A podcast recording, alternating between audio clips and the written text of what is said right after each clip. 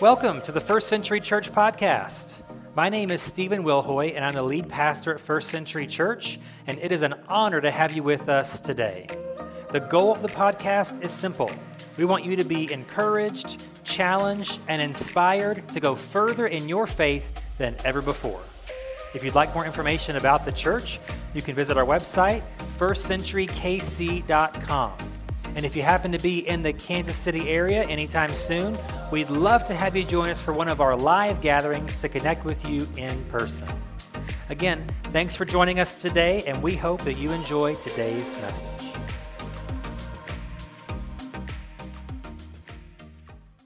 So, earlier this week, I Googled something. and wanted to share some of the results with you. Uh, the thing that I Googled was the most underappreciated things. And I found different kinds of lists, different things. There was one list in particular that had several things that I thought were interesting and thought there were several things on this list that absolutely these are underappreciated things. And uh, here, here are a few of these from this list. I love the first one. One of the most underappreciated things in life is your nose when it's not congested. I mean, how true is that? How underappreciated is that? We don't appreciate when I can breathe and I can sleep at night and I'm not uncomfortable and I'm not clogged. But whenever, man, whenever those nostrils get clogged and congested, whoo, life is just difficult, right? Uh, so, underappreciated things is a nose that's uncongested. Uh, how about this one? And maybe this is one that you've noticed more lately, and that is silence.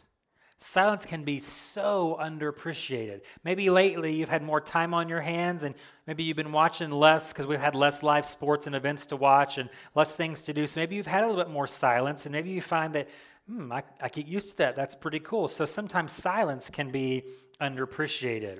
Another thing that definitely in our culture is underappreciated is clean water. I mean, we have an abundance of it. We, it's not usually a, a, hard thing for us to come by, but for a lot of the world, that's a different story. They don't have it, or they have very little of it, or it's a difficult thing or a long time to go get it. And so, definitely, fresh, clean water, underappreciated thing.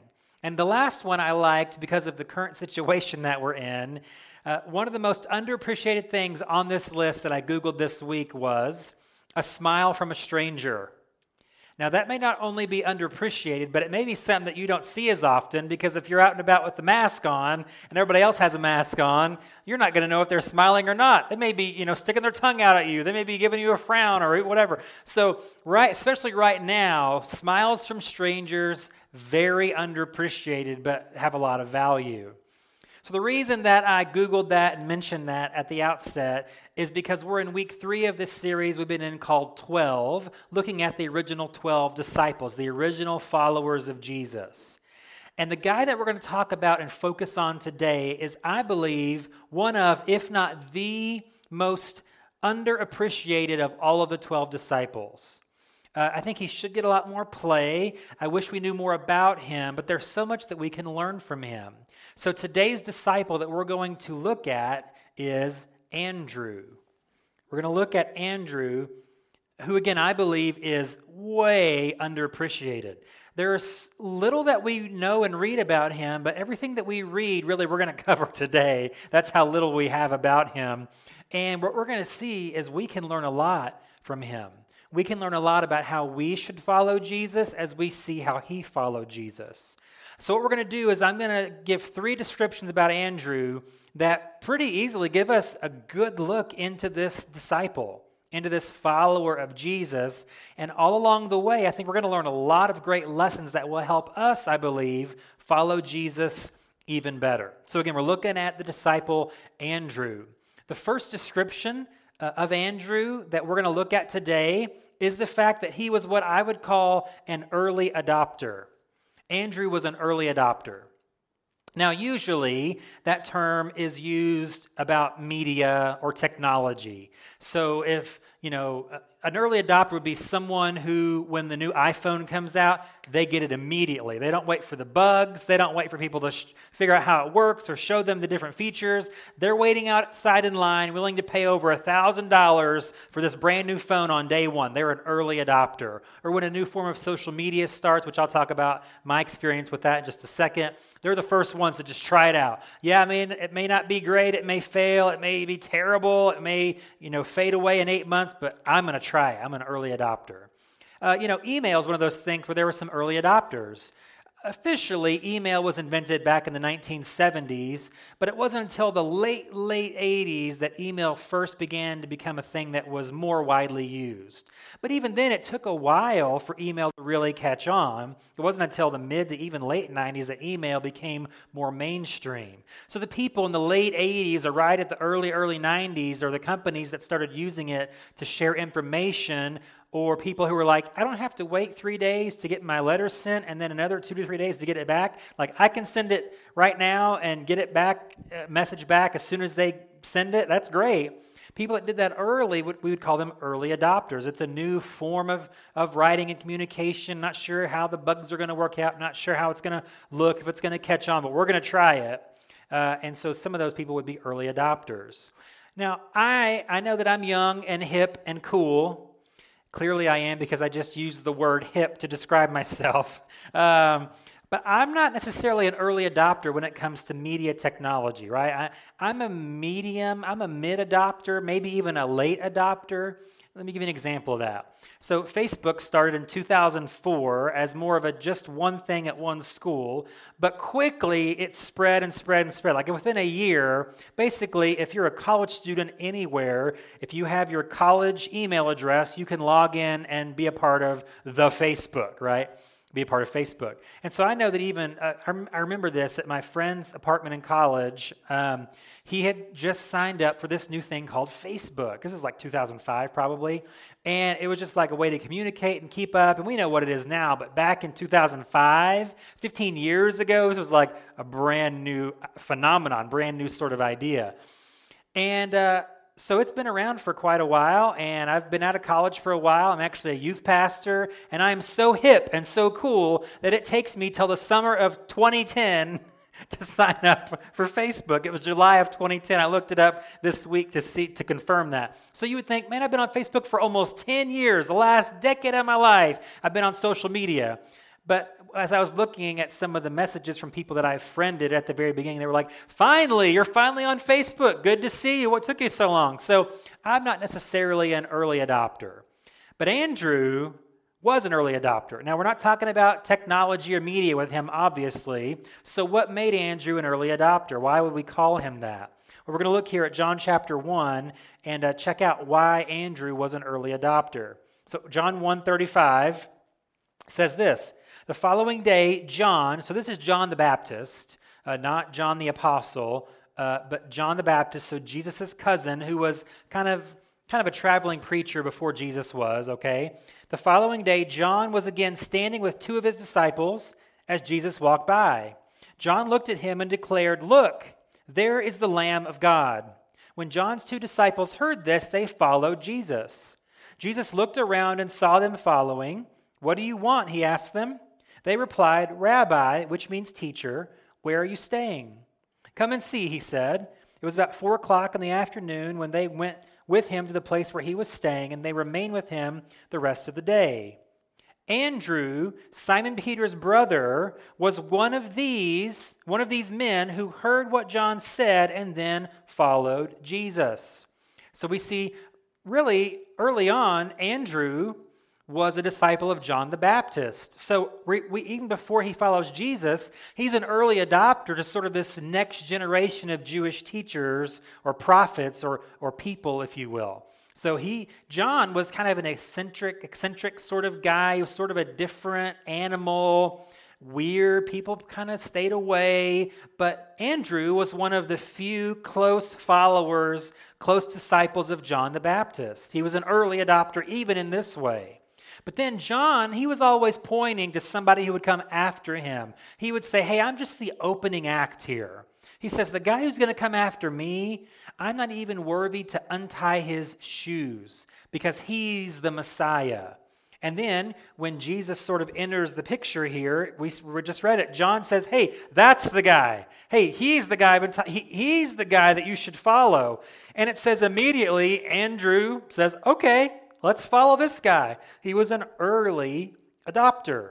Not only would we say he's an early adopter, we would say he's an early adapter because he went from following this guy to just pivoting to following this guy all of a sudden. He adapted quickly. He didn't need a lot of explanation. He didn't need to read the terms and conditions because nobody ever does. Uh, he didn't need to interview Jesus or find out. Like, he's immediately following him and, like, where do you stand? We're going to go with you. Where are you going? We're going to follow you. And so, Andrew clearly was an early adopter. It shows a, a, pretty good amount of faith here from this, again, underappreciated disciple of Jesus. The second way that we would describe Andrew uh, is that not only was he an early adopter, but he was an oversight. You could definitely say that Andrew was an oversight. Now, this description of Andrew might be the most impressive thing about him. I know it sounds weird to say that, but it might be the most impressive thing about Andrew is that he was an oversight. Because what is Andrew's claim to fame? What is Andrew known for? He's known for being the brother of Peter. You know, that's what he's known for. He's Peter's brother. Every time you read about Andrew, we have to make sure that we tell you, oh, it's Peter's brother, Andrew. Okay? So he's an oversight. Basically, uh, Andrew here is Jan Brady from the Brady Bunch. Because Jan is always talking about Marcia. Marcia, Marcia, Marcia. Why does Marcia get all the boys? Why does Marcia get all the attention? You know, and Jan's kind of, you know, she sometimes is in that weird, sort of awkward phase in her life.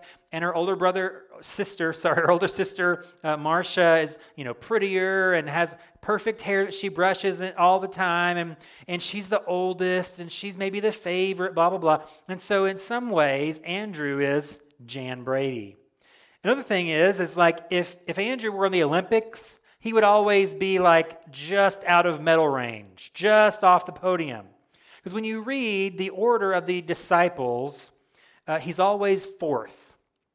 So Jesus sort of had an inner three, a top three, if you will. His brother Peter being number one, and then James and John, who we'll talk about next weekend.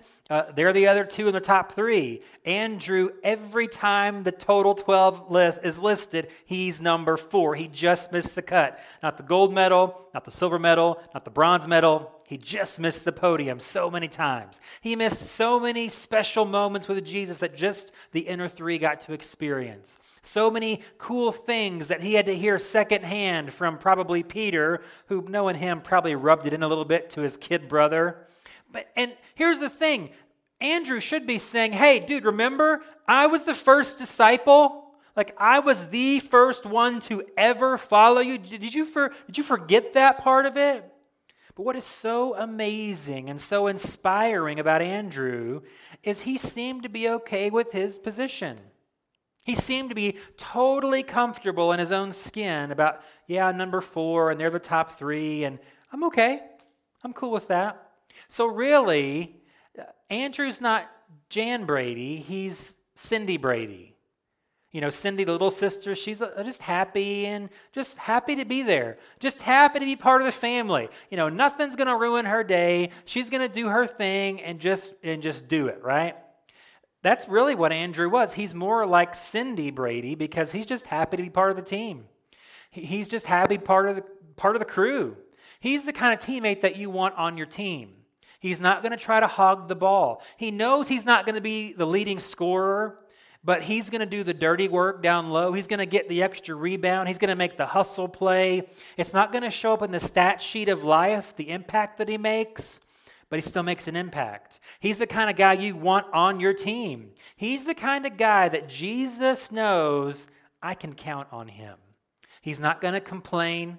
He's not going to whine. He's not going to jockey for position. He's not going to try to start, you know, a problem with the upper three to gain a spot. He's not going to try to flatter me to make me include him. And now we're going to have a top four. Nope.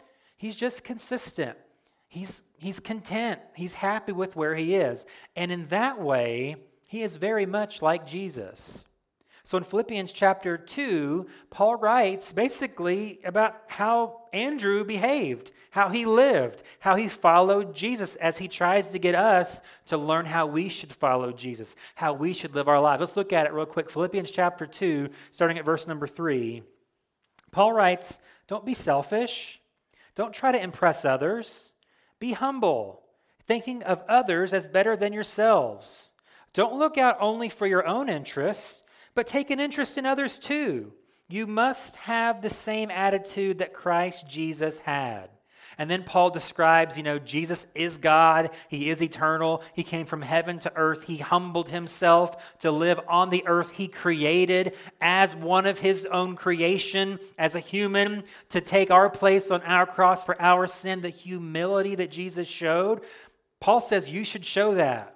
And Andrew definitely showed that. You don't read a lot about Andrew because if you did, it'd probably be for the wrong reasons. It'd probably be he was making trouble, or he was causing dissension, or he was backstabbing other disciples, or he was trying to flatter or impress Jesus. But nope, he was content with being who he was, doing what he was called to do by Jesus not playing the comparison game, not trying to figure out where he stood in line. He's not doing that. He's just faithfully following Jesus. And really, so we have this word oversight. Andrew was an oversight in quotes because honestly, he wasn't. Do you know why? It's because he was called by Jesus just like every other disciple was. So, somebody, the other authors, the other gospel writers, they may have had this list, and there may have been sort of an inner three thing going on and that sort of thing, but he was called just the same. He had a job to do just the same. He had whatever Jesus wanted him to do. He was content and happy. So I don't think he viewed himself that way. Others may have, certainly. Even the others of the original 12 disciples probably knew, man, he's so close to the top. You know, why can't he break through? Why can't he break the barrier? Why won't Jesus let him in? But he probably didn't see himself as an oversight, and I don't think we should either. And so when it comes to our lives, ask yourself the same question Do you ever feel underappreciated? Do you feel like an oversight?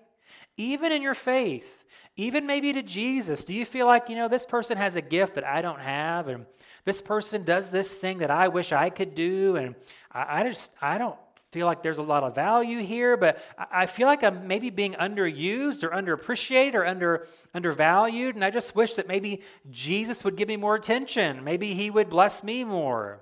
Let me just encourage you to have the heart and attitude of Andrew here, to not compare yourself to everybody else and what they're doing and where they rank, and just Jesus has saved you. He died for you. That's pretty special. And because he did that, you're now a child of God.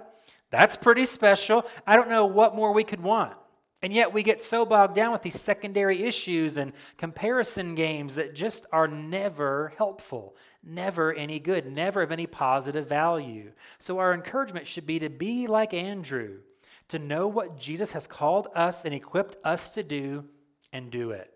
We're not an oversight. We're not overlooked. We're not underappreciated. We are saved by Jesus. We've been called by Jesus. We're following Jesus. He's got a specific thing for me to do. He's got a specific thing for you to do. And the best thing we can do is put blinders on and just do what He's called us to do. So don't, don't worry about the oversight issue or the undervalued issue because Jesus has you right where He wants you, doing exactly what He wants you to do. Here's the third description about Andrew, and it's probably the most important and has the most lasting impact, and has very little to do with him. And that is the fact that Andrew was a bringer. Andrew was a bringer. And there's two aspects I want to explore about this description of Andrew being a bringer. We're going to look at first what he brought to Jesus. So Andrew is a bringer what he brought to Jesus. We're going to see this in a very familiar account from the life of Jesus that we find in John's Gospel, uh, chapter 6. Andrew plays a pretty important role in a pretty cool story. So, John's chapter 6, starting at verse 5, says this Jesus soon saw a huge crowd of people coming to look for him. Turning to Philip, another disciple, he asked, Where can we buy bread to feed all these people? I love this part. He was testing Philip, for he already knew what he was going to do. Let's stop there for just one second. Jesus probably does this to you and to me sometimes. He wants us to know he knows what he's doing. We don't know what he's doing, but he does. He doesn't always let us know what he's doing or why he's doing it, or why he's not doing something, or why he's not doing what we want him to do, or what we thought he would do, right? He doesn't always tell us. Sometimes he lets us think and guess and pray and wait but he always knows what he's doing. He's never caught off guard, never surprised, never like, um, uh, we need to figure this out. Oh, he asked Philip, What should we do here, Philip? How are we going to feed these people? And Philip's like, I, I don't know. I don't know. So I just want to make sure we get this. Jesus always knows what he's doing and always knows what he's going to do. You can trust Jesus. Let's continue on in the story.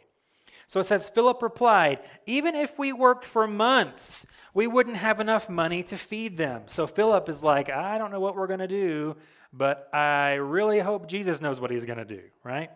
Then Andrew, so here we go. And again, we're going to see his description Simon Peter's brother, okay?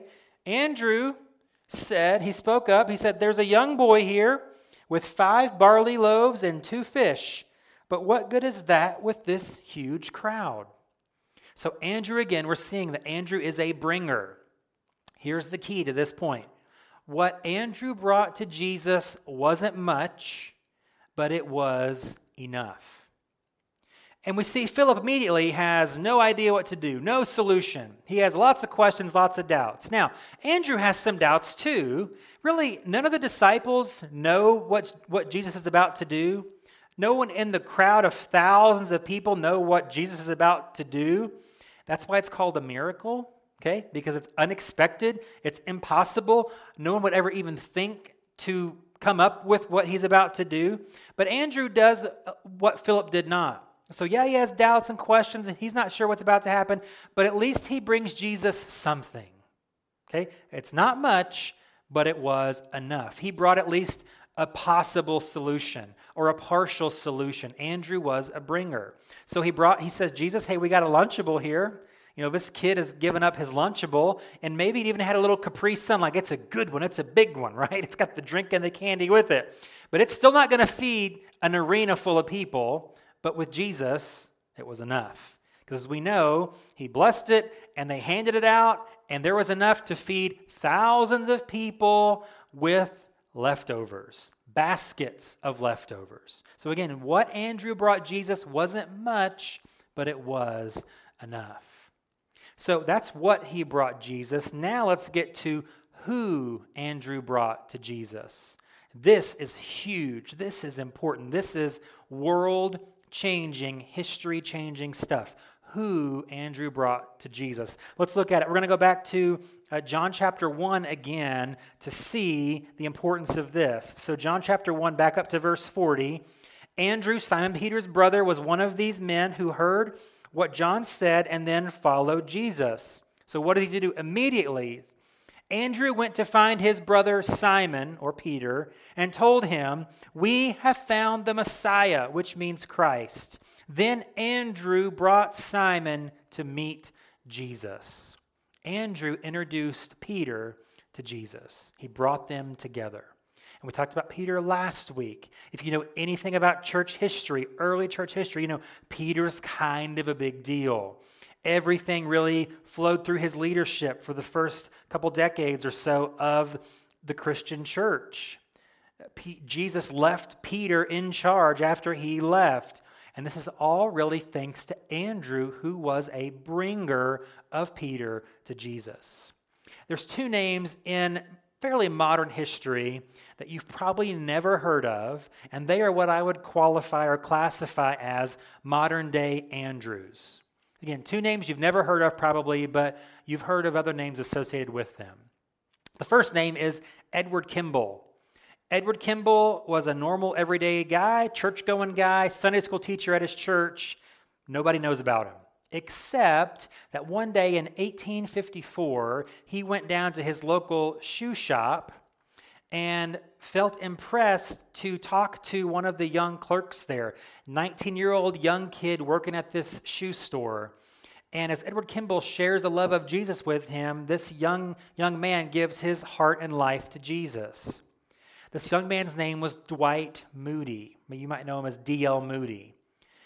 Few years later, for the next 40 years, the last half of the 19th century, D.L. Moody was the most famous preacher probably in the world.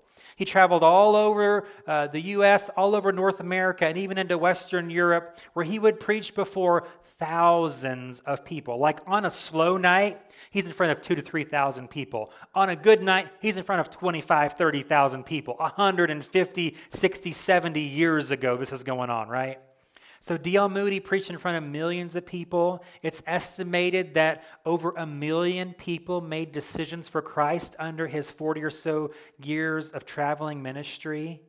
And it's all thanks to Edward Kimball, a guy nobody knows about, nobody cares about, but because he was a bringer, he brought change to millions and life change to almost a million. The other modern day uh, Andrew or bringer is a man named Mordecai Ham. So, Mordecai Ham uh, in the early 1900s was a traveling preacher. In 1934, he was doing a crusade, a group of meetings in Charlotte, North Carolina. At the end of one of these nights, one of these services, a young 16 year old boy came forward and gave his life to Christ, which changed everything. You may never have heard of Mordecai Ham, but you've definitely heard of this 16 year old kid. His name is Billy Graham. And as you know, Billy Graham went on to have more than 60 years of traveling ministry all over the world. He preached in front of hundreds of millions of people in person in over 180 countries, preached in front of hundreds of millions more over television. This is before the internet, people, okay? We're talking about he's reaching hundreds of millions of people in person or just over television. And it's estimated that over three and a half million people made decisions for Christ because of Billy Graham's ministry. You never heard of Mordecai Ham, but you heard of Billy Graham. That kind of rhyme. That's kind of cool. Mordecai Ham was a bringer, he was an Andrew. Who he was, in the grand scheme of things, didn't mean a whole lot. But who he brought to Jesus changed the world. Pretty amazing influence, impact that we can have as we are like Andrew, as we are bringers. So think as we close today about who you have impacted for the gospel. Think of those people that you've influenced them, you've impacted them. Because of your life, your witness to them, they have become a follower of Jesus. Think about how God may use them. You might feel overlooked, you might feel undervalued, but think about the people that you're affecting how exponentially you're affecting people as you win multiple people to Christ. Think about the impact they might have on many more people and many more people. Think about that. The impact you can have if you are a bringer. And then think about the people that you may in the future bring to faith in Christ, that you may introduce to Jesus in the coming months and years. You may never know the impact that you might have on history, on the future, on how many countless dozens, hundreds, thousands of lives just by simply being a bringer, being an Andrew. What I do may not amount to much, but if I can impact a few people for Jesus, if I can impact a bunch of people for Jesus, and they replicate that, what it is is think of your life as a stone thrown into a body of water. That stone just makes one splash and down it goes. But the ripple effect keeps going on and on and on till the end of that body of water. That's what your life as a disciple should look like. That's what you're that's the whole point of being a follower of Jesus is not just that I follow him, but that through my life, through my influence, through my witness, through my words and deeds, I can help others to find and follow Jesus and keep this chain reaction going, keep this ripple effect going, a ripple effect of faith. That's what you and I can be as we're like Andrew, as we are a bringer of people to Jesus. I know I want to be like Andrew. And I want you to be like Andrew. I want us to be early adopters. I want us to be full of faith that if God says it, I'm all in. If Jesus is leading me, I'm going to follow. No matter, I don't need like a super download. I don't need to read the manual first. I, I'm just going to follow where he leads. I want to be like Andrew and just follow him. I want to be like Andrew and just be content with what God's called me to do. It may not look like this other person over here, this other person over there. I want to be content with what God's called me to do. I want to be comfortable in my own skin. I want to be okay with I'm me doing what God's called me to do, and I'm going to do it the best I can. I'm going to give myself full on for Jesus the best that I can. I want to be like Andrew. How about you? I want to be like Andrew so I can be a bringer. I want to know that what I offer Jesus may not be a whole lot, but in his hands, it's more than enough. I want to know that the people that I introduce to Jesus, that's what it's all about. Impacting lives, life change, destiny change, eternity change for so many people that then will ripple effect on and on and have an influence way greater than I ever could, way longer than I ever will, because I'm doing my part of being a faithful follower and disciple and professor of Jesus so that other people can come to know and love and follow him. And it just continues on and on. I want to be an Andrew. How about you? Let's pray. God, today that is my prayer that we would be like Andrew. Again, an underappreciated, undervalued disciple because he was just faithful. He just kept his head down and worked. He just he didn't whine or complain or or argue or jockey for position, but he just said, Hey, Jesus, I'm going to do my thing. I'm going to be faithful. You can count on me, Jesus. I followed you early and, and just right off the bat, and nothing's going to keep me from doing that. I want to be like that. And I hope that everybody here today, watching and listening, wants to be like that too. And I want us to be bringers. What I bring to Jesus, what everybody here today brings to Jesus in your hands is more than enough. You can do great things through us, even if what we do is not that great. In your hands, it's enough. And I pray that we would have the attitude of Andrew that we want to bring people to Jesus. We want to introduce people to Jesus. We want their lives to change so that more lives can change. I want to see this exponential growth in the faith because it started with me, simple me, bringing one person to Jesus, then another person to Jesus. As we just faithfully execute the vision of the gospel, and sharing the gospel, that's what will happen. Impact greater than we could ever imagine in little old me, yes. And little old you, yes. So, God, I thank you that as we're just faithful followers of Jesus, doing our thing, meeting our calling, answering the call, that you do the work. You're the miracle worker, not us. You're the Savior, not us. You do the, the work, not us. We just play our part, and you do the rest, and you never fail. You have a perfect track record of success. So, as we faithfully follow you, do our part, and bring people to you, you can do wonders we could never begin to imagine. So, I thank you for that heart and that attitude that I hope all of us today have and will continue to grow in as we follow faithfully our Savior and our Lord, Jesus Christ. And I thank you for it. In His name we pray. Amen. Once again, thanks for joining us this weekend for First Century Church Online. It's been great having you with us, uh, talking about this awesome, underrated disciple. And I can't wait for next weekend to do a two for one. We're talking about two disciples next weekend, and I hope you can join us at that time for First Century Church Online. God bless you. Have a great week.